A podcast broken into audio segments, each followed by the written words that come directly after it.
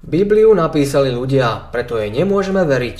Určite ste už počuli tento argument proti myšlienke dôveryhodnosti Biblie. Ako by mohla byť Biblia dôveryhodná, keď ako hovorí Románova postava v Da Vinciho kóde, nespadla z neba, ale napísali ju chybujúci ľudia?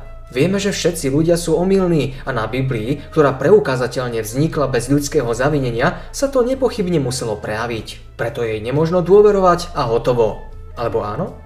Je tu jeden nepríjemný problém. Ak je to naozaj tak, že sú všetky myšlienkové výstupy človeka chybné, prečo by mala byť práve kritiková téza o nutnej nedokonalosti Biblie pravdivá?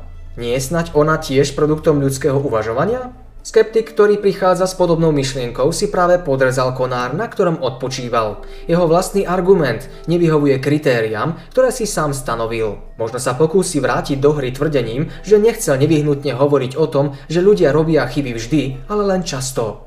Ach tak. Potom sa ale určite nedá vylúčiť, že Biblia je jednou z tých mála kníh, ktoré sú jednoducho bez chyb. Skúste si prejsť svoju knižnicu a zamyslite sa, či tam nájdete knihy, ktorých obsah je preukazateľne úplne spolahlivý a bezchybný. Ja takéto knihy vlastním a mám v nich úplnú dôveru, aj keď viem na 100%, že nespadli z neba. Na záver ale to najdôležitejšie. Neexistuje žiadny dôvod predpokladať, že by mala mať všemocná bytosť nejaký problém s tým použiť človeka, aby napísal presne to, čo si predsa vzala. Alebo viete o nejakom?